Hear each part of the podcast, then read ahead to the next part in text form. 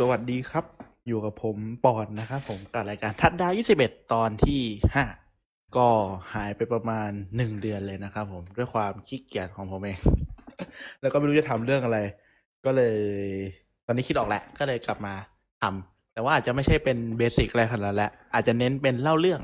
ประวัติต่างๆ หรือว่าแนะนำทีมอะไรเงี้ย ก่อนที่เขาจะเริ่มแข่งกันในประมาณเดือนสิงหานะครับ ก็เหลือแค่ประมาณ 2 เดือนละ ในตอนนี้นะครับเราจะมาพูดถึง MVP หรือผู้เล่นยอดเยี่ยม แห่งฤดูกาล 2018 นะครับ ก็ส่วนใหญ่ผู้เล่น MVP ที่จะได้มักจะเป็น quarterback เหมือนจะได้เป็น quarterback ติดกันมาประมาณ 6 ปีละ ผู้เล่นคนล่าสุดที่ไม่ใช่ quarterback ที่ได้จะเป็นตัววิ่งนะครับ ชื่อเอเดรียนพีเตอร์สันถ้าจะไม่ผิดนะ เพราะว่า quarterback เป็นตำแหน่งที่ทำผลงานได้ชัดเจนที่สุด แล้ว ก็เป็นหัวใจหลักเกมบุกอะไรเงี้ยครับ มันก็เลยส่วนใหญ่ MVP มักจะตกมาของ quarterback นะครับ ซึ่งปีที่ผ่านมา 2018 คนที่ได้ก็เป็น quarterback เช่นกันนะครับ เป็นแพทริกมาโฮม quarterback จาก Kansas City Chiefs หรือว่า KC นั่นเอง โดยที่แพทริกมาโฮมเนี่ยเพิ่งเล่นปีนี้เป็นปีที่สองส่วนจริง ๆ แล้วปีแรกแกได้ลงหนึ่งนัด เป็นตัวสำรองนะครับ นั่งดูรุ่นพี่เล่นฝึกงานไปก่อน ก็คือแพทริกมาโฮมเนี่ยก็ได้ขึ้นปกเกม Madden NFL ก็คือเกมอเมริกันฟุตบอลประจำอ่า PS4 Xbox One ปีก่อนเพิ่งลง PC หลังจากไม่ได้ลงมาตั้งแต่ปี 2008 นะครับ ซึ่ง Madden เนี่ยมันมีอาถรรพ์อยู่ ก็คือถ้าใครได้ขึ้นปกเนี่ย จะฟอร์มกาก ไม่ก็บาดเจ็บ ซึ่งปีก่อน 2019 ไม่ได้2019เป็นอันโตนิโอบราวน์เป็นปีกของ Steelers ตอนนี้เป็นของ Raiders นะครับ ก็คือฟอร์มเหมือนจะไม่ได้มีปัญหาอะไรเยอะ แต่ว่าเจ้าตัวมีปัญหาเยอะทำให้ทีมมันวุ่นวายไปหมดนะครับ ก็เอาง่ายก็คือมีความซวยติดอยู่ ส่วนปี 2018 เป็นทอมเบรดี้ไม่ได้แชมป์ Super Bowl ก็เป็นคำสาปที่มัน มันดูไม่ค่อยแรงเท่าไหร่นะ เพราะอย่างน้อยได้เข้าชิงชนะเลิศอะ2017 เป็นร็อบกรอนคาวสกี้นะครับ เป็น tight end ของ Patriots ทอมเบรดี้ก็เป็น quarterback ของ Patriots เหมือนกัน ก็ส่วนกรอนคาวสกี้2017 จะเจ็บนะครับ ส่วนปีก่อนๆก็เจ็บเยอะแยะไปหมด โดยคำสาปเนี่ยเริ่มขึ้นในปี 1999 นะครับ ผมเขียนไว้ในเพจทัชดาวน์21ละก็คือเป็นตำแหน่งตัววิ่งเหมือนกัน แล้วก็เจ็บเหมือนเดิม เหมือนเริ่มจากปี 1999 เลยก็คือเจ็บ แล้วก็ปีอื่นก็มีเจ็บบ้างเล่นดีบ้างก็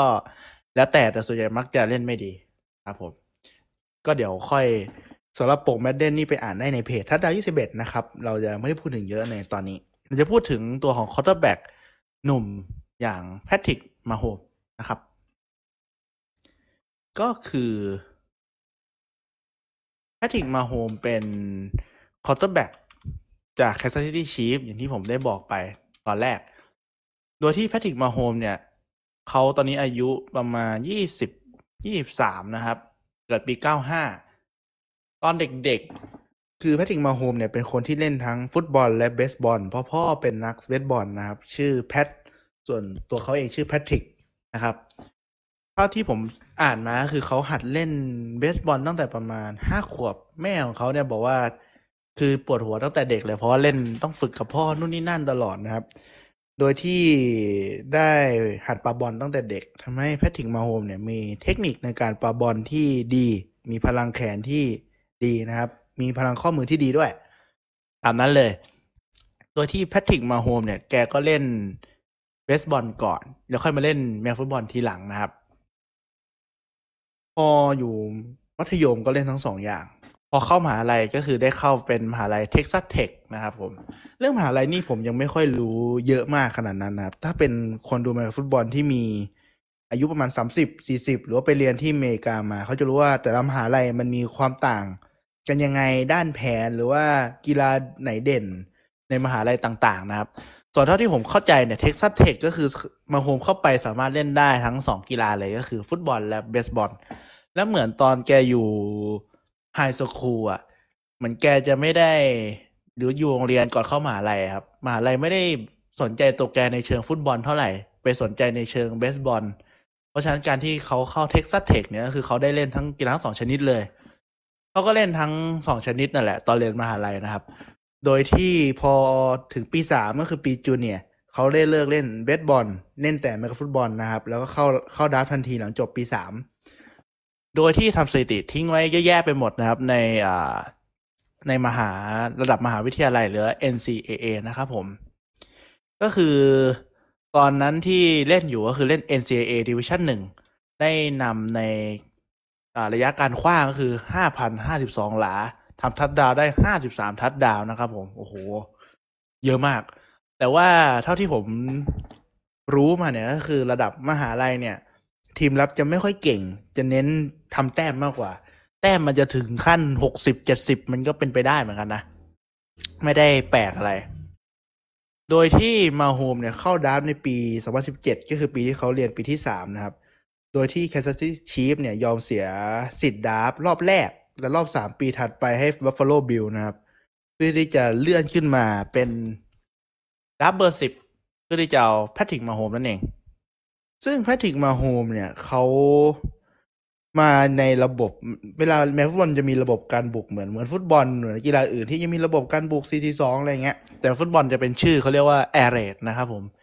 Air Raid เนี่ยผมไปดูใน YouTube มา Air Raid เป็นระบบที่ใช้เยอะในมหาวิทยาลัย เพราะว่ามันออกแบบมาเพื่อ quarterback จะไม่ต้องอ่านแผนเยอะ สามารถปาบอลได้เร็วไปในช่องว่างอะไรเงี้ยครับทำให้เหมือนคนที่มาจากระบบ Air Raid เนี่ยจะเล่นใน NFL ไม่ได้ เพราะว่า Air Raid มันใช้ใน NFL ลำบากนะครับ อย่างที่ผมบอกไปว่าเกมรับของระดับมหาวิทยาลัยเนี่ยมันค่อนข้างจะอ่อน เพราะฉะนั้นใน NFL มันมันจะค่อนข้างก้าวกระโดดเหมือนเกรด C เป็น A อะไรอะไรเงี้ยครับ การที่เราจะมาเล่นระบบแบบมหาลัยบางทีมันมันไม่ได้ มันต้องปรับตัวเป็น pro style ซึ่ง quarterback ที่ส่วนใหญ่มาจากระบบ Air Raid มักจะปรับตัวใน FL ไม่ไหวนะครับแล้วก็ต้องออกจากลีกไปคือเล่นให้ทีมไหนไม่ได้นะครับเพราะปามั่วอะไรเงี้ยอ่านเกมไม่ออก แต่แพทริกมาโฮมเนี่ยได้พิสูจน์ว่าการที่เขาได้นั่งสำรองหนึ่งปีเนี่ยทำให้เขาปรับตัวจากระบบ Air Raid เป็นระบบ pro style ได้อย่างสมบูรณ์นะครับผม ก็ เป็นเบอร์สิบนะครับ แล้วก็มีแพทริกมาโฮมเนี่ยเป็นตอนที่อ่า combine หรือว่าตอนที่ทดสอบสมรรถภาพร่างกายเพื่อให้อ่าพวกเขาเรียกไง พวกแบบ อืม ให้พวกแมวมองมาดู เขาปาได้ความเร็วทั้งปาลูกเร็ว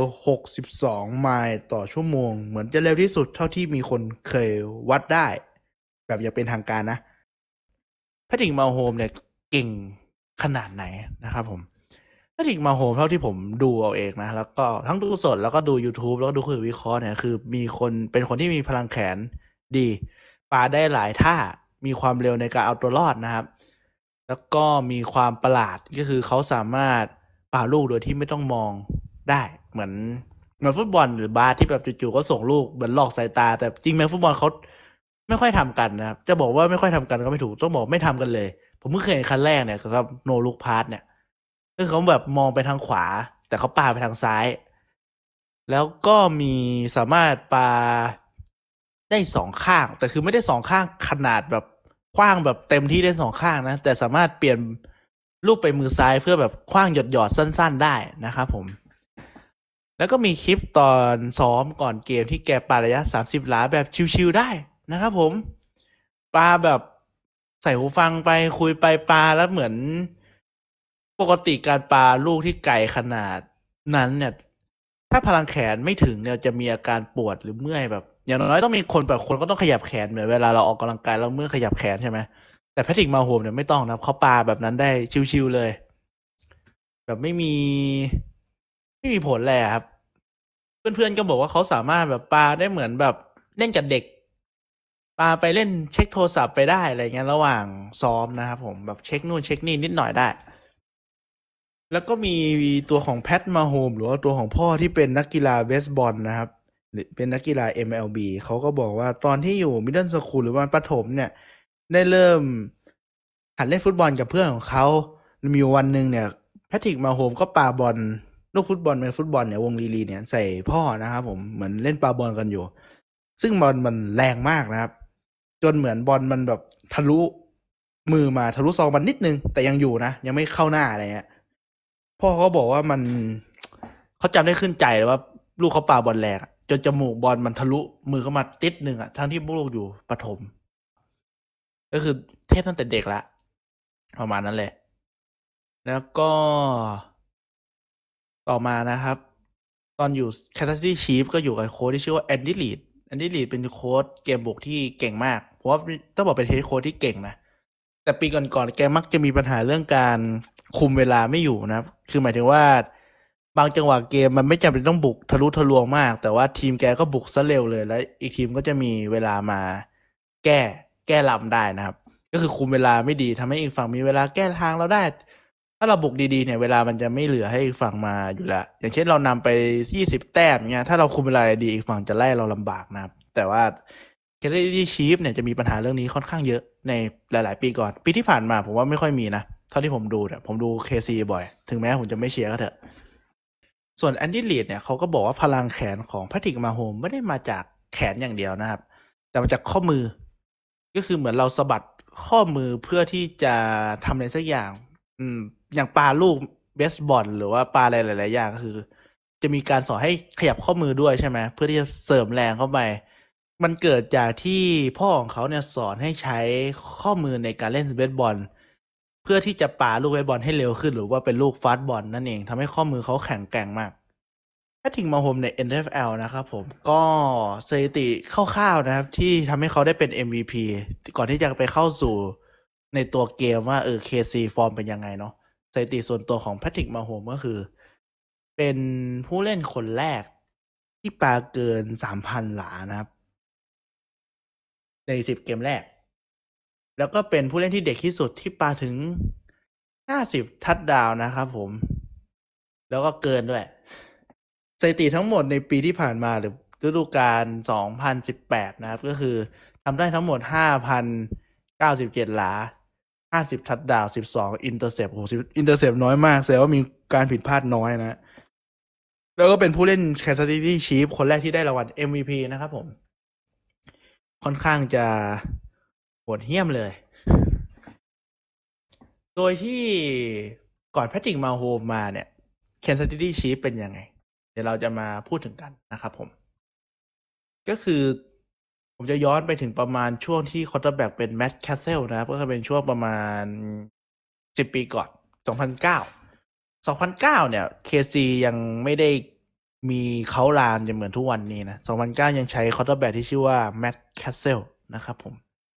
Matt Cassel คือใคร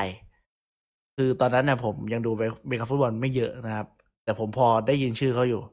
พอผมย้อนกลับมาดูเนี่ย คือ Matt Cassel เนี่ยเป็น quarterback สำรองของทีม Patriots ทำไม quarterback สำรองถึงมาเป็นตัวจริงของ Chiefs ได้ใช่ไหม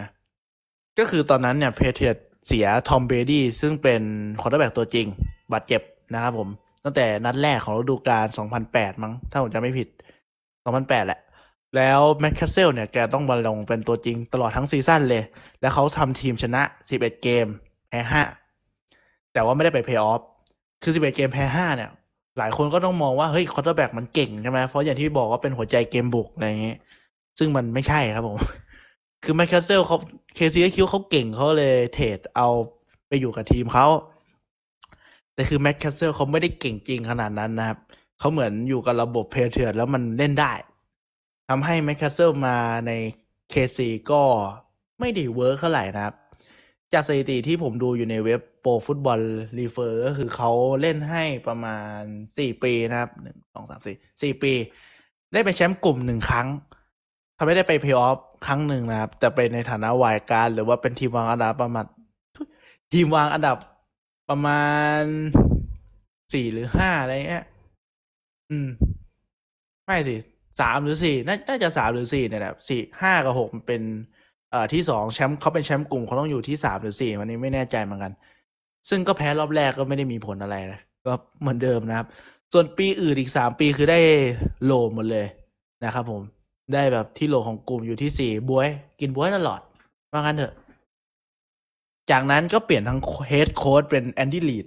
แล้วก็เปลี่ยน quarterback เป็น Alex Smith ซึ่ง Alex Smith เนี่ยครับเป็นผู้เล่นที่ถูก draft มาในรอบแรก และเป็นคนแรกในปี 2005 เลยนะครับ Alex Smith เนี่ยเป็น quarterback ที่ตอน draft มาก็มีอาการบาดเจ็บนิดนึงนะครับ อาจไม่รู้นิดนึงหรือเปล่าแต่ว่าคือเจ็บมาก่อนนะครับ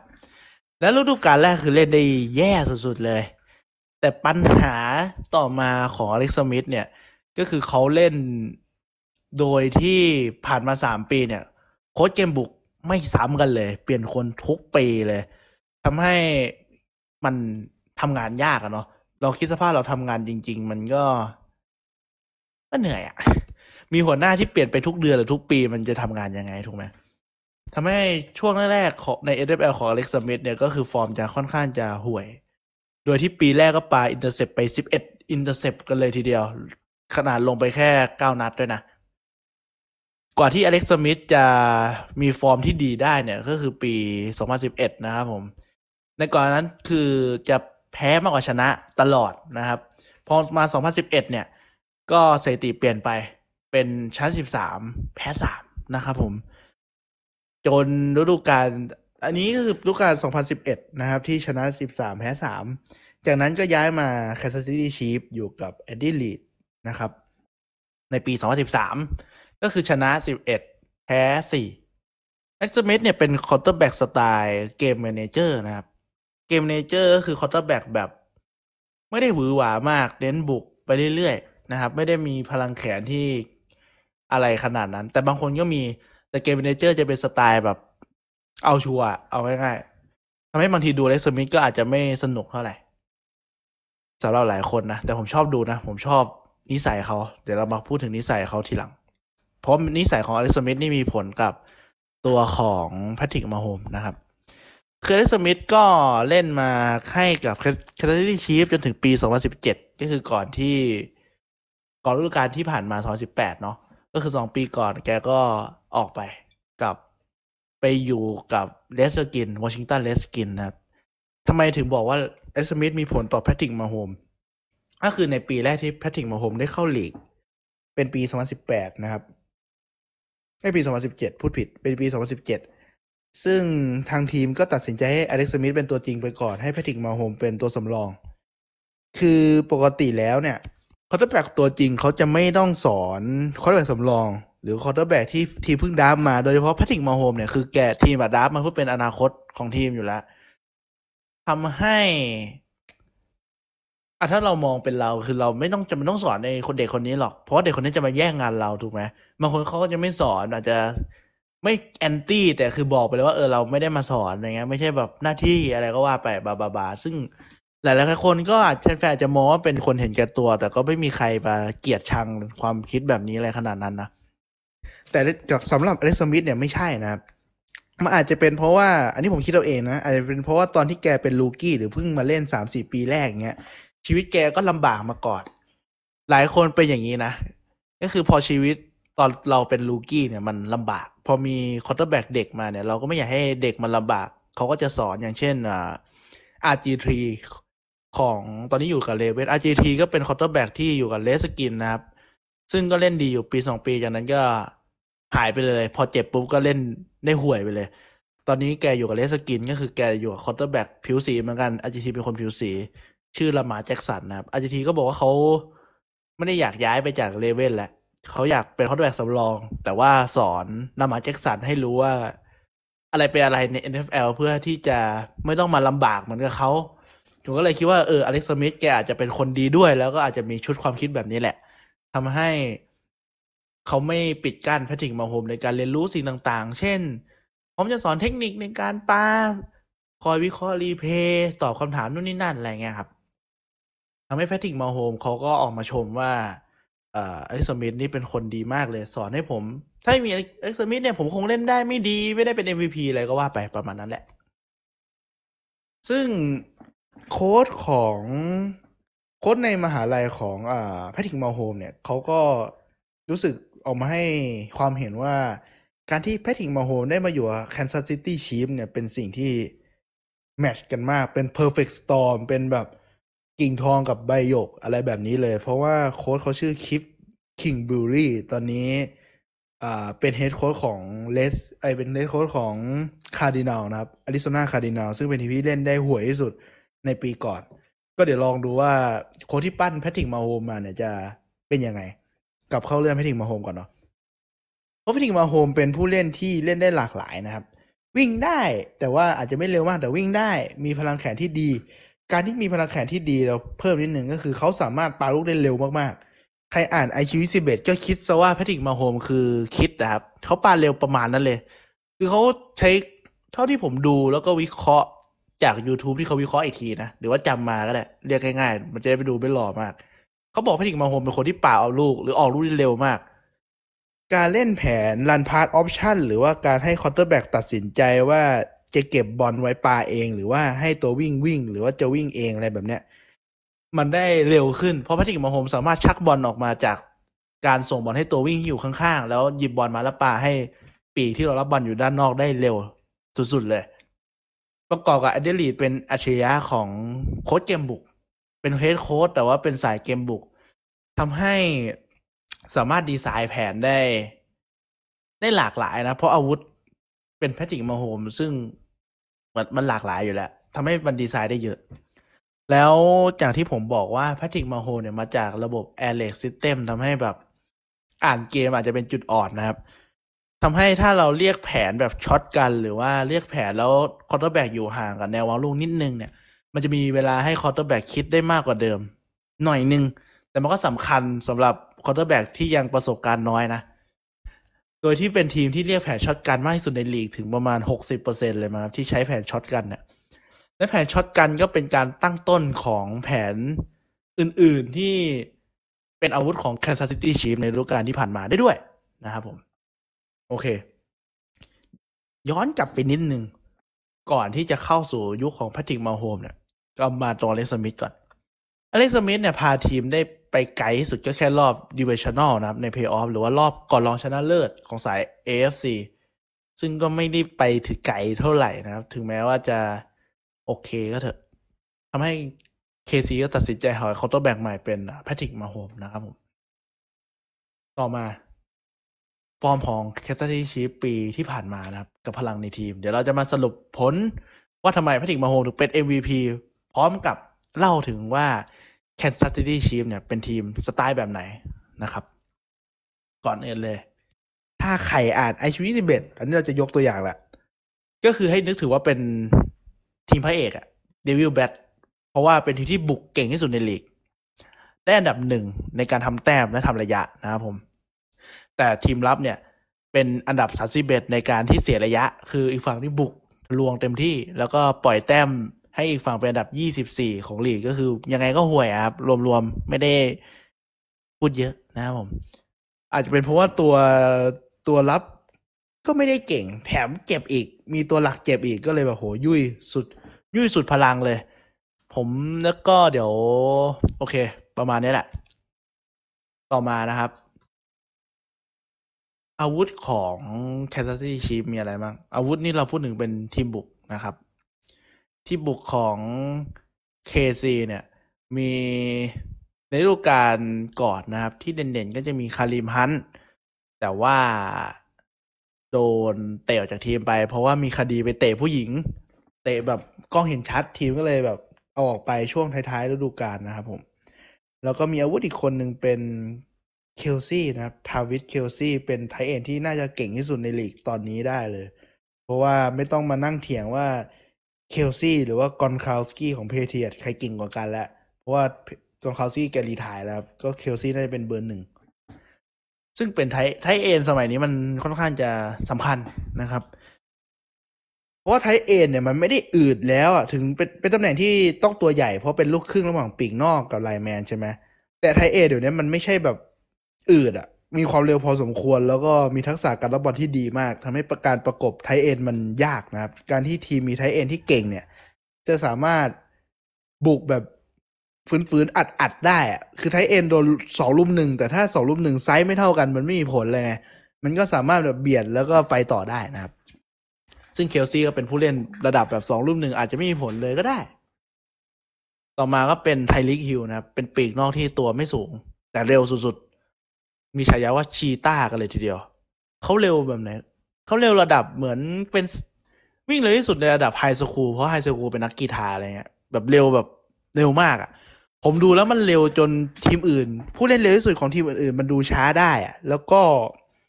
มันไม่ได้เร็วอย่างเดียวอะ่ะ มันเป็นเร่งสปีดเร็วด้วยแหละ เวลาแกเปลี่ยนทิศทางแบบจึ๊บหยุดแล้วก็ไปต่อมันเร็วสุดๆเลยทำให้มันแบบนั่นแหละเร็ว พูดเร็วไปหลายรอบมาก ก็คือไม่มีคำบรรยายอะไรเยอะนอกจากเร็ว แล้วก็มีทักษะการรับบอลที่ดีมือเหนียวโดดได้อะไรเงี้ย อีกอันนึงก็เป็นเซมี่วัตคินนะครับ ก็ก็เก่งแหละ อันนี้ไม่ต้องพูดเลยเยอะก็เหมือนเวลาสาวคนนี้เล่นหน่อก็ส่งให้วัดคินได้ แล้วก็โค้ดพออาวุธทีมบุกมันเป็นแบบเนี้ยครับมันมีทั้งคนตัวใหญ่ที่รับบอลตรงไหนก็ได้เป็นเคลซี่มีตัววิ่งเป็นคาริมฮันก็คือวิ่งได้ดีมาก แล้วก็มีปีกความเร็วสูงนะครับ คือไทลีคิวอย่างเงี้ยแล้วอยู่กับแพทริกมาโฮมที่ปาแบบไหนก็ได้ แล้วก็เป็นโค้ชเกมบุกที่ดีก็คือแบบค่อนข้างจะทำอะไรก็ได้ มันเป็นลงตัว perfect storm ตามที่โค้ชมหาลัยของ เอ่อแพทริกมาโฮมพูดเลย ต่อมาเป็นสถิติของ c a s ซิตี้ชีฟในรูปการปกตินะครับ ก็สถิติเป็นแข่ง 16 นัด ชนะ 12 แพ้แค่ 4 นัด เท่านั้นนะครับ เป็นเอ่อเป็นทีวางดับหนึ่งของเพย์ออฟสาย AFC โดยที่ เหมือนจะไม่มี เหมือนจะไม่เออเหมือนจะแข่งกันไม่ถึงอะถ้าผมจำไม่ผิด ก็คือชิวๆอะแหละ ถ้าเอาง่ายคือชิวๆผมจำได้แค่นี้อันนี้ผมไม่ได้รีเสิร์ชมาเพิ่ม ใช้ความจำก็คือเปิดมาห้านัดแรกชนะหมดเลยนะครับ โดยที่ทำแต้มไปเยอะมากๆสามสิบแปดแต้มสี่สองแต้มอย่างเงี้ย คือเกินสามสิบแต้มก็ถือว่าเยอะแล้วต่อนัด ซึ่งก็เปิดมานัดแรกก็ล่อไปสามสิบแปดต่อยี่สิบแปดนะครับ เจอกับ Chargers เป็นทีมร่วมกลุ่มนัดที่สองเจอ Pittsburgh ก็สี่สองต่อสามสิบเจ็ดแบบโอ้โหหวนเทียมกันเลยเดียว มาแพ้นัดแรกในสัปดาห์ที่หกเจอกับ New England Patriots ก็คือเป็นอีกทีมหนึ่งที่ เป็นเหมือน gatekeeper หรือว่ายามเฝ้าประตูของฝั่ง AFC ก็คือถ้าคุณไม่ชนะ Patriots คุณก็อาจจะไม่ได้ไป Super Bowl ก็ได้ อันนี้มาเจอในฤดูกาลปกติก่อนนะครับ แข่งที่ Gillette Stadium หรือว่าบ้านของ Patriots นั่นเอง ก็เปิดมาเป็นเขาเรียกว่าปกติ KC จะบุกได้แต้มค่อนข้างจะเร็วนะครับ ตั้งแต่ครึ่งแรกเลย จะมีเจอกับ Broncos ที่เป็นทีมรับแข็งๆ ใน week สี่หรือสัปดาห์ที่สี่ก็จะทำแต้มได้ช้าหน่อย มาเจอกับ Patriots มัน Patriots จะปรับตัวได้นะครับปกติ Patriots ไม่ใช่เป็นทีมที่ทีมรับดีเท่าไหร่ผมเชื่อ Patriots อาจจะมีข้อมูลเยอะกว่านัดอื่น แต่ว่าเหมือนนัดเนี้ยทำการบ้านมาดี ประกอบกับ Patriots โค้ชเป็นคนใหม่นะโค้ชทีมรับเป็นคนใหม่เป็นโค้ชจะเล่นทีมรับแนวแนวรุกก็คือกดดัน quarterback เยอะขึ้น อาจจะทำให้เหมือน Patrick Mahomes อาจจะเล่นยากนะครับทำให้ครึ่งแรกเนี่ย Patriots ได้ไปยี่สิบสี่แต้ม แต่ Chiefs ได้แค่เก้านะครับผมแต่พอครึ่งหลังเหมือนกับเหมือนกับมันจะเหมือนมันจะแก้เกมได้นะครับทำให้ตอนอ่า quarter สุดท้ายนะครับผม Chiefs ก็ขึ้นนำแล้วก็ Patriots ก็แซงได้ แต่ Chiefs ก็ตีเสมอได้นะเป็นสี่สิบต่อสี่สิบเอาเป็นสี่สิบต่อสี่สิบเนี่ยไอ้ก่อนที่จะเป็นสี่สิบต่อสี่สิบเนี่ย คือมันนำอยู่หนึ่งทัดดาวนะ Patriots คือนำอยู่เจ็ดคะแนน อ่า Kansas City Chiefs เนี่ย บุกเร็วมากๆเลยนะครับ เวลาก็เหลือเหลือไม่น้อยแต่ไม่เยอะเลยประมาณสองสามนาทีอะไรเงี้ย คือมันมีเวลาพอที่จะให้ Patriots comeback ได้นะครับ ตอนนั้นเหมือนเคซีเขามาโฮมเนี่ยปาบอลปุ๊บไป แล้วเหมือน Tyreek Hill มันหลุดไปแล้ว Patriots เหมือนตัดสินใจว่าแบบ ปราการสุดท้ายเป็นอ่าเป็นเหมือนกัปตันของทีมรับอะ Devin McCourty เหมือนแกแกก็มีความเร็วอยู่นะ เหมือนผมผมดูอยู่ผมรู้สึกว่าแกรู้ว่าถ้าแกรวบให้ฮิวล้มก่อนที่จะเป็นทัดดาวครับเคซีจะสามารถผ่านเวลาจนหมดแล้วก็ตีเสมอ แล้วต้องบังคับต่อเวลาได้ หรือว่าอาจจะพลิกแต้มมาชนะเลยก็ได้แกก็เลยปล่อยให้วิ่งทำทัดดาวไป เพราะว่าไม่งั้นเนี่ย เวลาไม่พอนะครับ เป็นการใส่ใจที่ถูกนะ อันนี้ผมไม่ได้โทษ ผมตอนแรกผมก็โทษชีฟแต่ตอนดูสดว่าทำไมชีฟถึงบุกเร็วอะไรขนาดนั้นทำไมไม่ค่อยๆบุกผมมองอีกทีหนึ่งเนี่ย เราก็ไม่ได้แน่ใจว่ามันจะบุกได้แต้มแน่ๆหรือเปล่าถ้าเราค่อยๆ บุกถูกไหมอย่างที่เราบอกไปว่าครึ่งแรกเนี่ย Patriots สามารถหยุดทีมบุกของ Chiefs ได้นะครับทำให้ครึ่งหลังก็ช่วงหลังอาจจะไม่แน่ก็ได้ว่าเราจะบุกได้ทัดดาว ได้ทัดดาวก็ทำไปก่อน แต่เวลามันเหลือพอให้ quarterback ประสบการณ์สูงที่สุดในลีกตอนนี้แล้วเพราะอายุสี่สิบ ต้น ๆ แล้วครับ สำหรับ Tom Brady เขาก็ค่อย ๆ บุกขึ้นมาแล้วก็พาทีมเตะ field goal แซงชนะเป็นสี่สิบต่อ เป็นสี่สามต่อสี่สิบนะครับผม ซึ่งอ่าอีกวิธีหนึ่งที่จะบุกทีมบุกเบอร์หนึ่งสำหรับ Chiefs ได้ก็คือ ต้องบุกนานนะครับ ซึ่งแล้วมันทำได้ไม่ยากหรอก ผมเชื่ออย่างนั้นนะเพราะอะไร เพราะว่าทีมบุกของ Chiefs สถิติมันเอ้ทีมรับของ Chiefs อะสถิติมันฟ้องอยู่แล้วนะว่าเสียระยะเยอะ ซึ่งหมายความว่าถ้าทีมบุกมีฝีมือเนี่ย มันสามารถบุกคุมเวลาได้ทำให้ครึ่งแรกเนี่ยชีฟไม่มีเวลาบุกเยอะเท่าไหร่นะครับ เป็นเพเทียร์คุมเกมแบบเบ็ดเสร็จไปเลย แต่แพ้อย่างเงี้ยมันเห็นชัดๆอยู่แล้วนะครับ ถ้าเราทำแต้มเกินสามสิบแต้มหรือสี่สิบแต้มขึ้นไปแล้วแพ้เนี่ยมันเป็นความผิดของทีมรับนะครับผมคือคุณปล่อยแต้มมาขนาดนี้เราทำแต้มให้แบบสี่สิบคะแนนแล้วยังแพ้ก็โทษทีมบุกไม่ได้ จากนั้นก็ชนะติดกันสี่นัดแบบไม่ได้ยากเย็นอะไรเลยนะครับ ชนะแบบสี่สิบห้าต่อสิบอย่างเงี้ย เจอ Broncos อีกรอบก็ชนะหนึ่งทัดดาวนะครับผม ชนะบาวสามสิบเจ็ดต่อยี่สิบเอ็ดชนะ Cardinals ที่อ่อนที่สุดในลีกปีก่อนยี่สิบยี่สิบหกต่อสิบสี่นะครับ มาถึงสัปดาห์ที่สิบเอ็ดเจอกับร้อยแอนจิลิแลมนะครับ ก็คราวนี้แลมก็เป็นอีกทีมหนึ่งที่น่าจะแพ้มันหนึ่งนัดเหมือนกัน อนนั้นจำไม่แน่ใจว่าชนะรวดหรือเปล่าหรือว่าแพ้ไปแล้วหนึ่งนัด ตอนนั้นเคซีก็แพ้มาหนึ่งนัดเหมือนกัน ก็คือเป็นแมตช์ที่ยิ่งใหญ่มาก คนดูน่าจะเยอะมาก ๆแล้วของฤดูกาลก่อน ซึ่งเคซีแพ้อีกแล้วนะครับคราวที่แล้วแพ้ทำสี่สิบแต้ม ยังแพ้คราวนี้ทำไปเลยห้าสิบเอ็ดแต้ม แพ้เหมือนเดิม คือเป็นเกมที่ย้ำไม่เห็นเลยว่าทีมรับห่วยสุดๆแต่ยังมีคน มองว่าสามารถเป็นซูเปอร์แชมป์ซูเปอร์โบได้นะเพราะทีมบุกมีประสิทธิภาพสูงมาก ถึงแม้ว่าจะคำพูดปกติที่เขาพูดกันก็คือ ทีมบุกไม่ว่าขายตัวทีมรับมีเพื่อเป็นแชมป์นะครับแต่ผมก็ยังมองว่าเคซีมีสิทธิ์เป็นแชมป์นะเพราะบุกแบบกระหน่ำมาก แต่ต้องเจอทีมที่บุกอ่อนกว่าหน่อย ถ้าบุกเก่งเท่ากันเนี่ยอาจจะเหนื่อยเพราะต้องแลกหมัดกัน ซึ่งก็แพ้อีกแล้วนะครับ คราวนี้เล่นที่บ้านของแรมแต่จริงวันนั้นต้องเล่นที่เม็กซิโกแต่สนามที่เม็กซิโกมันห่วยเกินไป นักกีฬาเขาไม่อยากไปนะครับ เดี๋ยวเจ็บหนัก เพราะมันไม่ได้มาตรฐานอะไรเงี้ยเขาก็เลยอะเล่นที่บ้านแรมแล้วกัน ก็แพ้ไปนะครับค่อนข้างจะเจ็บปวดเหมือนกันเพราะต่างแค่สามคะแนนห้าสิบเอ็ดต่อห้าสิบสี่นะครับเกมนี้ผมจำอะไร ผมไม่จำรายละเอียดเลยไม่ค่อยได้เยอะเพราะว่ามันเป็นเกมคะแนนแข่งกันนะครับ มันเป็นเกมที่ชี้ให้เห็นว่าเออทีมรับ Chiefs มันไม่ไหวละสัปดาห์ต่อมาเป็นอ่า bye week นะครับ พักผ่อนหนึ่งอาทิตย์ ของ KC ก็ชนะ Raiders แล้วก็ชนะ Ravens ในช่วงต่อเวลานะครับ จากนั้นมาแพ้ Chargersที่บ้านตัวเองหนึ่งคะแนน อันนี้ผมดูอยู่ ต้องชม Chargers ที่จริง Chargers เป็นทีมที่ไม่ต่างกับ KC มาก แต่ทีมบุกจะไม่หวือหวาเท่า แต่ว่าจะไปเด่นทีมรับเพิ่ม เพราะมี safety ดี แล้วก็มีแนวบุกดีทุกตำแหน่งผมว่าดีหมดเลยนะสำหรับทีมรับของ Chargers เนี่ย ทีมบุกก็ดี คือเป็นทีมสมดุลอะแต่ว่ามาเฉือนชนะที่บ้านของ Chiefs หรือว่า Arrowhead ได้หนึ่งคะแนนนะครับ โดยที่ทัตดาวได้ตอนหมดเวลาพอดี แล้วตัดสินใจเล่นสองคะแนน เล่นสองทันเล่นสองคะแนนก็หมายถึงว่า Chargers เลือกเลยว่าจะไม่เสมอเพื่อต่อเวลาไม่แพ้ก็ชนะเลย ซึ่งเขาทำได้นะครับชนะไป เชื่อมั่นว่าทีมบุกดีกว่าทีมรับของ Chiefs แน่นอน ซึ่งมันจริงนะครับทำให้ตอนนี้สถิติของ Chiefs อยู่ที่สิบเอ็ด ชนะสิบเอ็ดแพ้สามต่อมาก็คือเจอกับ Seahawks ก็แพ้นะครับ อันนี้ผมจำไม่ได้จริงๆฮะผมดู replay ว่ายังแบบนึกมาพูดอะไรไม่ออก แต่ตอนนั้นเหมือน Seahawks จะ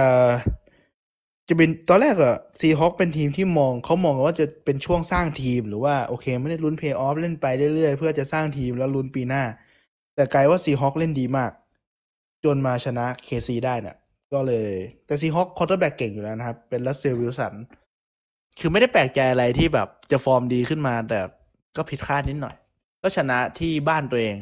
สนามของ Seahawks คือ CenturyLink Field นะครับ เป็นสนามที่น่ากลัวมากสำหรับทีมเยือน เพราะว่าเป็นเป็นทีมที่ไม่มีผู้เล่นเบอร์สิบสองนะครับถ้าเป็นเบอร์สิบสองเขามองให้แฟนๆในสนาม เพราะฉะนั้นนั่นแหละสนามเขาจะเสียงดังมาก เสียงดังพอที่ Arrowhead แหละแต่มันดังสุดๆเลย ก็เลยแพ้ไป แล้วก็นัดปิดฤดูกาลก็ชนะ Raiders ชิวๆครับสามสิบห้าต่อสามปิดอยู่ที่สิบสองชนะสิบสองแพ้สี่นะครับผมสำหรับฤดูกาลปกติทำให้ Mahomes ได้เป็น MVP นะเพราะ MVP นับแค่ฤดูกาลปกตินะครับผม โดยที่ตอนช่วงปลายปลาย season แล้วกัน คนที่มาแข่งกับ Patrick Mahomes เรื่อง MVP จะเป็น Drew Brees จากเอ่อจาก Saints นะครับ New Orleans Saints เป็น quarterback ที่เก่งมาก แต่ไม่เคยได้ MVP เลย เพราะว่าปีไหนที่แกเล่นดีมากเนี่ยเหมาะกับเป็น MVP มันจะมีคนอื่นเล่นดีกว่า แล้วก็แย่งไปนะครับ ทุกทีเลย ซึ่ง Saints ก็สไตล์ทีมก็เป็นประมาณนี้นะ เท่าที่ผมรับรู้มาในช่วงหลัง คือ Saints เป็นทีมที่เล่นดีมาก แต่ว่ามันจะมีอะไรสักอย่างทำให้เขาแบบเป็นพระรองหรือว่าเป็นตัวร้ายอะ่ะหรือเป็นตัวซวยอะไรเงี้ยเป็นคนซวย อย่างเช่นปีก่อนก็คือเซนก็โหเล่นดีมากครับผม เจอกับแรมในเพย์ออฟจะชนะแล้วกรรมการก็แบบตัดสินโง่มาก คือกรรมการตัดสินพลาดทำให้เซนเสียผลประโยชน์ไปครับ เซนเลยแพ้ จะบอกแพ้เพราะกรรมการยังไม่ผิดเลย แต่ว่าบางคนก็บอกเออแพ้เพราะทีมรับเล่นไม่ดีไปปล่อยแต้มให้แรมไล่มาทันทั้งที่ตัวเองนำอยู่เยอะเออมันก็ไม่ผิดอะนะแต่กรรมการก็ตาถั่วมากตัดสินแบบ เอาง่ายๆคือเขาเรียกว่าโทษรบกวนปีกนะครับผม เป็นโทษที่ห้ามรบกวนปีกมากเกินไปอะแต่คิดง่ายๆก่อนสำหรับคนหัดดู ซึ่งทีมรับของแรมเนี่ยเขาผลักผู้เล่นของเซนที่เป็นทีมบุกเป็นปีกตัวรับบอลเนี่ยกระเด็นไปเลย โดยที่บอลยังไม่ถึงตัวมันฟาวนะครับ แต่กรรมการไม่เห็นก็เลยไม่ฟาวเอ้ย ไม่ใช่จำผิด แรมมาบุกโย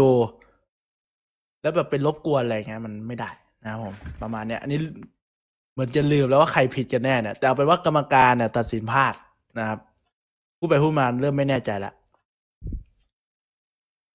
นั่นแหละครับ ก็คือเซนส์ก็ประมาณนี้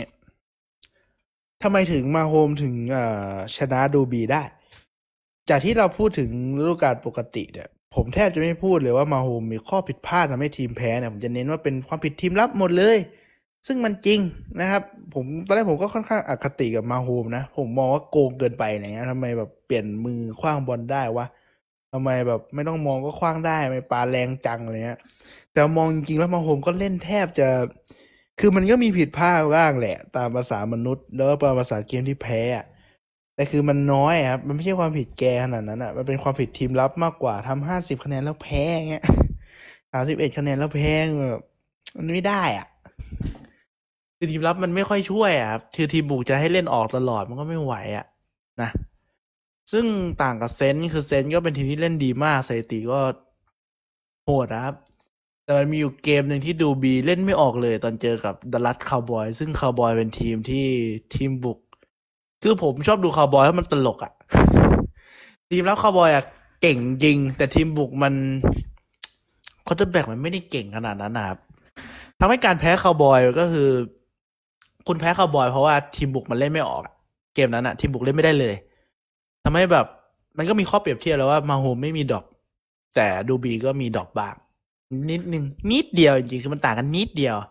ก็เลยเป็นมาโฮมที่เบียดได้ MVP ไปนะครับ จะบอกว่าเล่นปีแรกได้ MVP เลยก็อาจจะได้ไม่เต็มปากเพราะแกก็นั่งดูงานมาปีหนึ่งอะเนาะก็แต่ว่าก็ถือว่าโหดนะครับ เพราะว่าไม่เคยมีใครหวังกับมาโฮมขนาดนี้นะ อย่างที่บอกคือปีก่อนแกเล่นนัดเดียวนะ มันก็ไม่ได้เห็นอะไรมากว่าแกเก่งขึ้นหรือเปล่านะครับ แต่พอมาปีนี้ระเบิดฟอร์มได้ก็ ก็เหมาะกับการเป็น MVP แหละ ก็ไม่ค่อยมีคนเถียงนะว่าโหให้คนอื่นดีกว่าไหมก็ผมว่าปีปีเท่าที่ผมดูก็ไม่มีนะ ข่าวอะไรประมาณนี้ ต่อมาก็เป็นในเพย์ออฟนะครับ ก็เปิดมาก็ชนะเป็นทีมวางเบอร์หนึ่งทำให้เล่นในบ้านทุกนัดนะครับผมเปิดมานัดแรกก็ เอ่อชนะ Indianapolis Colts แบบชิวๆในบ้านนะครับ ซึ่ง Colts ชนะ Texans มาก็ชนะชิวเหมือนกัน แต่นี้ก็ KC ก็ตบชิวๆนะครับ ตอนนี้ไม่มี Kareem Hunt แล้วเป็นตัววิ่งตัวอื่น ก็คือทีมบุกจะขะจะวิ่งยังวิ่งได้ แต่ว่าจะไม่ดุเท่าเดิมละโทษที่แพ้ตัวของอ่า Los Angeles Chargers กับ Seahawks ก็คือน่าจะไม่มี Kareem Hunt แล้วแหละ ก็เลยแบบ มีเป๋ๆนิดนึง แต่พอมาเจอ Colts ก็ชนะชิวๆทำให้หลายคนก็มองว่าขาด Kareem Hunt ไปก็ไม่ได้เสียอะไรขนาดนั้นนะครับ เกมต่อมาก็คือเจอกับ Pats อีกแหละ แต่คราวนี้เล่นที่บ้านตัวเองที่ Arrowhead Stadium นะครับ Chiefs มันเป็นหัวหน้าเผ่านะครับ Arrowhead ก็แบบเหมือนลูกศรอ่ะเหมือนเวลาเราดูหนังอเมริกาหรือหนังฝรั่งที่มันมีลูกศรปักบนหัวหัวหน้าเผ่าอะไรเงี้ย ก็ เล่นก็ค่อนข้างจะไม่ต่างอะไรกับในเกมที่ เอ่อ คือมันไม่ต่าง จะบอกไงดี ไม่ต่างอะไรกับเกมฤดูกาลปกติที่เจอกัน New England Patriots นะครับผม ก็คือเปิดมาครึ่งแรกก็โดนเหมือนเดิมเลยครับ Patriots นำมาก่อนสิบสี่สิบสี่เลยสิบสี่แต้ม แต่ Kansas City ไม่ได้เลยนะครับ เพราะว่าก็เหมือนเดิมอะ Patriots ก็พยายามบุกกินเวลาเรื่อยๆ โดยมาบุกไปบุกกินเวลาเราอธิบายเพิ่มการบุกกินเวลาคือบุกโดยใช้ พื้นนะครับ คือวิ่งเป็นหลัก ซึ่งก็ใช้ Sony Michel วิ่งทะลวงอย่างเดียว ได้มาสอง touchdown นะครับ Chiefs ก็แทบจะไม่มีเวลาบุกเลยในครึ่งแรกพอมาครึ่งหลัง คราวนี้ Chiefs คุมเวลาอย่างดี แล้ว Patriots ก็บุกไม่ค่อยได้ด้วย Chiefs มาแบบไล่ทีเดียว24แต้มภายใน quarter สุดท้ายเลยนะครับ มายันเสมอได้31เท่า แต่ว่ากฎของ American football มันจะมี golden goal อยู่ในช่วงต่อเวลานะครับ ก็คือถ้าให้ทอยเหรียญใครได้บุกก่อนเนี่ยทำทัดดาวได้ปุ๊บชนะไปเลย อย่าแล้ว แล้วแพ้คือผมมองแล้วว่าเกมนั้นเนี่ย มันอยู่ที่ทอยเหรียญแล้วล่ะ เพราะว่าทีมบุกทั้งสองทีมมันมันฟอร์มมาแล้วอะแต่ทีมรับมันกำลัง drop อะครับมันเหนื่อยกว่าเล่นทีมรับมันจะเหนื่อยกว่าทีมบุก ซึ่ง Patriots เป็นคนที่ทอยเหรียญเสี่ยงเหรียญชนะนะได้บุกก่อนแล้วก็ปิดเกมไปแบบ ไม่มีลุ้นเลยช่วงต่อเวลา เพราะว่าทีมรับChiefs ก็ยุ่ยอยู่แล้ว แล้วก็แบบเหนื่อยด้วย ก็ไม่มีลุ้นอะไรก็ตกรอบไปแบบ เหนื่อยเจ็บใจนิดนึง เพราะว่า ได้เป็นเจ้าบ้านครั้งแรกนะครับ ในรอบ 25 ปีในสำหรับการแข่งในรอบ divisional นะครับ ปกติก็ได้เป็นเจ้าบ้านใน wild card อย่างเงี้ย แต่ว่าในรอบ divisional นี่ไม่เคยเลย เพราะอาจจะเป็นเพราะไม่ได้เป็นทีมวางอันดับหนึ่งมานานอะไรอย่างงี้เนาะก็เลยเป็นครั้งแรกในรอบ 25 ปีที่ได้เป็นเจ้าบ้าน แต่ว่า ไม่ไหวนะ แพ้ไป โดยที่ Tom Brady เนี่ย คนที่ได้แชมป์ Super Bowl ตอนนั้นได้มาห้าสมัย ก็ได้ขอเข้า locker room เดียวกับ Patrick Mahomes นะครับ เพื่อที่จะไปเข้าคุยกับ Mahomes อันนี้ผมเพิ่งดู YouTube ล่าสุดเลย ก็คือ Tom Brady เนี่ย เขามาแนะนำว่า อันนี้ Mahomes เป็นคนเล่าให้กับรายการทีวีฟังเนาะเขาก็เล่าให้ฟังว่าเนี่ย Tom Brady เขาก็มาเหมือนมาปลอบใจ หรือว่ามาให้คำแนะนำว่าแบบ เออ แบบผมรู้นะว่ามันรู้สึกยังไงที่การที่เราชนะแมตช์สำคัญมาได้เนี่ย แล้วแมตช์ต่อไปเราแพ้หรือว่าแบบชนะแมตช์สำคัญแล้วก็แพ้ในแมตช์สำคัญเนี่ยมันเจ็บใจเสียใจแค่ไหนเขาก็บอกหวังว่าเออให้ Mahomes ผ่านไปให้ได้นะ ชอบสไตล์การเล่นของ Mahomes มากเป็นกำลังใจให้อะไรประมาณเนี้ยตามสไตล์แบบน้ำใจนักกีฬาเนาะก็ค่อนข้างจะมีคลาสนิดนึงแหละประมาณนั้น Patrick Mahomes เนี่ย เป็น สำหรับผมอะจากใจเลย ไม่ได้ดูสคริปต์อะไรเงี้ยเป็นผู้เล่นที่วือหวามาก คือผมดูมาฟุตบอลมาไม่น้อยแต่ไม่เยอะ คือผมไม่ได้ดูยุคเก่าขนาดแบบ Joe Montana Dan Marino อะไรเงี้ยมาก ผมจะมาดูสมัยPeyton Manning ขึ้นมาอะไรเงี้ย Russell Wilson Tom Brady อะไรประมาณนี้ผมว่า Patrick Mahomes เป็นคนที่น่าดูมาก ดูแล้วมันสนุกอะคืออย่างน้อยเราต้องทีมเราต้องไม่ต้องเจอมันนะ จะดูสนุก ถ้าทีมเราเจอเจอ Mahomes จะไม่ค่อยหนุกแหละ เพราะมันปิดการเล่นเขายากอยู่ ในปีที่ผ่านมา เลยประมาณนั้นแหละ พอเราพอถ้าเราไม่ได้เชียร์หรือเราเชียร์ KC หรือว่าเราไม่ได้ อันนี้ชื่อย่อ c a s ซิตี้เนาะเป็น KC ก็คือ มันจะแบบมันอะมันบุกมันมาก เออ เรามาพูดถึงเกมบุกเพิ่มนิดนึง ก่อนที่จะปิดรายการละก็คือตัวของ เกมบุกของ Kansas City Chiefs เนี่ย การเล่น shotgun เนี่ยครับมันจะมีแผนที่ reverse ได้ หรือว่าการที่ปีกนอก Tyreek Hill แหละที่วิ่งเร็วที่สุดในลีกตอนเนี้ยเขาจะวิ่งมารอรับบอลวิ่งจากข้างนอกมารอเข้าตรงกลางเพื่อรับบอลแล้วไปวิ่งต่อทันทีได้ เรียกว่า reverse อะไรเงี้ยทำให้แผนเนี่ยมันน่ากลัวมาก การวาง shotgun นั่นคือเขาไม่รู้เลยว่า อันนี้คือ Chiefs ตั้งแผนมาเพื่อขว้างอย่างเดียว หรือว่าตั้งแผนมาวิ่งปกติ หรือตั้งแผนเพื่อ reverse หรือว่า run pass option หรืออะไรก็ตาม เพราะว่าอาวุธมันหลากหลายมาก หรือว่า set screen screen คือการที่ล่อให้อ่าทีมรับอีกฝั่งเข้ามา quarterback แล้วก็ปาบอลไปอีกที่หนึ่งที่มี lineman หรือว่ามีคนตั้งแถวรอบล็อกให้ตัวรับบอลวิ่งต่อครับ นั่นแหละ ให้เกมบุกของ Chiefs มันวือหวาและหลากหลายแล้ว เหมือนสายฟ้าแบบโหเร็วเหมือนระเบิด explosive ทุกสิ่งทุกอย่างโหดูแล้ว โคตรมันอะแต่ปีนี้ไม่รู้จะมันหรือเปล่านะ เพราะว่า เพราะอะไร ปีนี้ KC ก็ คือ Mahomes เขาเล่นมาหนึ่งปีแล้วครับ การที่เล่นมาหนึ่งปีก็หมายถึงว่าทีมอื่นๆ มีข้อมูลให้วิเคราะห์เยอะ อย่างน้อยก็มีเท่าไหร่ปุ๊บปุ๊บปุ๊บปุ๊บมีทั้งหมดอ่าสิบแปดนัด ไม่รวมกับ preseason นะ preseason ไม่ค่อยมีเลย ก็มีประมาณ 18 นัดฤดูกาลปกติ 16 เกม แล้วก็เพย์ออฟอีก 2 ก็คือมี 18 เกมให้วิเคราะห์การเล่นของ Patrick Mahomes แล้วก็แผนของ Andy Reidทำให้การที่จะเรียกฟอร์มมาเก่งเท่าเดิมเนี่ยอาจจะยากและสถิติอาจจะไม่เวอร์เท่าเดิมแล้ว อาจจะต่างจากเดิมไป แต่ว่าทีมรับก็ได้เสริมมานะครับ โดยการ draft มาดึงผู้เล่นดัง ๆ มาอย่าง Frank Clark จาก Seahawks เลยก็ดึงมา พยายามจะเน้นทีมรับแล้วเพราะทีมบุกน่าจะอยู่ตัวแล้วนะครับ ก็ถ้าถึงแม้ถ้าสมมติ Mahomes ฟอร์ม drop ลงไปจากปีที่เป็น MVP หรือว่า 2018 เนี่ย ปี 2019 อาจจะ drop ลงนิดนึง drop ลงเยอะหน่อย แต่คืออยู่ในเกณฑ์ดีอยู่เนี่ยถ้าทีมรับช่วยเนี่ยผมว่ามันก็อาจจะมีสิทธิ์เป็นแชมป์มากกว่าเดิมด้วยซ้ำนะ เพราะไม่ต้องเหนื่อยมาก ไม่ต้องแบบโหบุก 50 คะแนนแหละเอาแค่ 30 ทีมรับแสดงผลชนะ 30 20อะไรเงี้ยก็โอเค แต่ปัญหาก็มีก้างขวางคออยู่นะครับ เป็น Chargers หรือว่า Los Angeles Chargers เนี่ย ที่เป็นทีมที่ผมบอกว่าค่อนข้างจะสมดุล แล้ว quarterback คือเป็น Philip Rivers นะ Philip Rivers เป็น quarterback ที่เก่งอยู่ แต่ว่าไม่เคยได้เข้าชิง Super Bowl เลยทำให้ตอนนี้ Chargers เป็นทีมที่ค่อนข้างจะพร้อมในการเข้าชิง Super Bowl เหมือนกัน เอาแค่ร่วมกลุ่มของ Chiefs สี่ทีมอยู่นะ Chiefs เป็นสายเอ่อ AFC West นะครับผม ส่วน Patriots หรือว่าก้างตัวอื่นก็จะเป็น East South North อะไรก็ว่าไป อันนี้เราร่วมกลุ่มก่อนเพราะว่า ถ้าไม่ได้แชมป์กลุ่มมันจะไม่ได้จะจะเป็น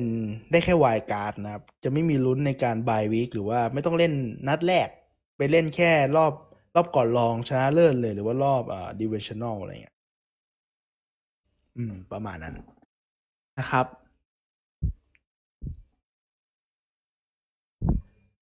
แล้วก็ไม่ใช่รอบก่อนรองชนะเลิศสิจะเป็นรอบ conference นะครับ ได้เล่นในรอบ conference ก่อนก็ประมาณ ก่อนของก่อนรองชนะเลิศอีกทีอะเออ นั่นแหละ Chargers ก็น่ากลัวที่อยู่ที่ทีมรับมากกว่า Chargers ทีมรับไม่เจ็บก็น่าจะมีสิทธิ์ล้ม KC ในการเป็นแชมป์กลุ่มได้นะครับ ต่อมาก็เป็น fun fact นิดนึง จดมาก็พูดซะหน่อยว่า Mahomes เป็นคนชอบกิน ketchup มากนะครับ เพราะว่าตั้งแต่เด็กๆก็กิน ketchup กับสเต็กทุกวันนี้ก็กิน ketchup กับสเต็กอยู่ผมเข้าใจว่าฝรั่งเขามองว่าคนที่กิน ketchup กับสเต็กมันมีแต่เด็กอะครับโตมาเขาจะกินกับซอสที่มันให้มา พวกน้ำเกวี่อะไรอย่างเงี้ยใช่ไหมก็คือโตมายังกินเหมือนเดิมครับทำให้บริษัทที่ทำ ketchup ก็ให้สปอนเซอร์ได้กิน ketchup ฟรีตลอดชีวิตเป็นการตลาดเนาะโฆษณา แล้วก็เป็นคนที่เสียงเหมือนกบแบบเหมือน Kermit the Frog เสียงเล็ก ๆ อะไรเงี้ย คือ quarterback โหแรงเยอะ พลังขาดีวิ่งได้อะไรอย่างนี้ แต่กลับแบบเสียงเหมือนกบมันก็หักหักกันไปเนาะเหมือนเอาเสียงไปแลกความสามารถ ประมาณนั้น แล้วก็มีอัปเดตล่าสุด Patrick Mahomes ก็ออกมาให้พูดกับนักข่าวหรือนักข่าวไปถามเลยเขาเขาก็บอกว่า ปีฤดูกาลที่ผ่านมาเขาก็พยายามให้ตัวบึกขึ้นนิดนึง แล้วก็ไม่ได้เน้นเรื่องการขว้างมาก จะไปเน้นเรื่อง footwork ที่ขามากกว่านะ ให้มันพลิ้วกว่าเดิมอะไรอย่างเงี้ยนั่นแหละ Kansas City Chiefs ก็เป็นทีมอีกหนึ่งทีมที่เหมาะกับเป็นแชมป์ Super Bowl ในฤดูกาล 2019 นะครับ แล้วก็เหมาะกับการเริ่มเชียร์ของใครๆหลาย ๆ คนด้วย เพราะว่าquarterback ก็ยังหนุ่มอยู่ทีมบุกก็กำลังหนุ่ม อาจจะมีปัญหาแบบโอ้ต้องไป สร้างทีมใหม่อาจจะใช้เวลาสองสามปีขึ้นไปอะไรเงี้ยครับ เพราะว่าต้องรอสัญญา rookie ของแต่ละคนหมดก่อน ซึ่งก็ Mahomes ก็น่าจะอีกสองปีปะน่าน่าอีกสองปีสองปี แต่ที่คนอื่นก็ใกล้จะหมดแหละแต่ปีนี้น่าเชียร์มากสำหรับตอนของ Patrick Mahomes นะครับ หรือว่า MVP 2018 จะรวมเป็นการรีวิวของทีม c a s ซิตี้ชีฟด้วยเผื่อใครจะหัดดูหัดเชียร์เนาะนะครับ ก็พยายามจะกลับมาทำให้บ่อยขึ้นสำหรับรายการทัดดา21 ก็ขอบคุณที่ทุกคนที่ยังเข้ามาฟังอยู่ครับผม พยายามจะไม่อู้แหละ ส่วนตอนต่อไปอาจจะเน้นประมาณอย่างนี้แหละ หาทีมดุดุมาใส่ประวัติผู้เล่นพร้อมกับฟอร์มของทีมในฤดูกาลก่อนสรุปมาให้คนที่เพิ่งดู ได้เลือกกันว่าชอบทีมแบบไหน ส่วนอีกทีนึงอย่าง Chiefs เนี่ยก็จะเป็นทีมสไตล์ บุกเป็นหลักรับเป็นรองนะครับผม ถ้าใครชอบทีมแบบบุกแหลกแลกแต้มเยอะๆ ก็จัด KC เลย Patrick Mahomes แล้วผองเพื่อนแล้วก็โค้ช Andy Reid น่าจะ entertain คุณได้ แล้ว Andy Reid ก็ไม่ใช่โค้ชที่ดุด้วยนะ เขาเป็นโค้ชสไตล์แบบแก่ๆ อ้วนๆ น่ารักน่ารักเหมือนโค้ชอันไซใน Slam Dunk อะ มีคนเปรียบเทียบว่าอย่างเงี้ยเออผมก็ ผมไม่ได้อ่านเนี่ยอะดูอยู่ตอนเด็กแต่พอเข้าใจอยู่ว่าโค้ชนิสัยเขาจะแบบน่ารักน่ารักหน่อยใช่ไหมโอเคครับสำหรับตอนนี้ก็ จบแค่นี้แหละ จะได้ไม่เกินชั่วโมงหนึ่งเนาะ ขอบคุณที่ยังเข้ามาชมครับ แล้วก็ฝากไลค์เพจทัดดาว21 กับเพจปิดบ้านคุยด้วยนะครับ สามารถพิมพ์เสิร์ชได้เลยทัดดาว21 ใน Facebook แล้วก็ปิดบ้านคุยใน Facebook กับ Twitter นะครับ ขอบคุณที่ยังมาฟังครับผม สวัสดีครับ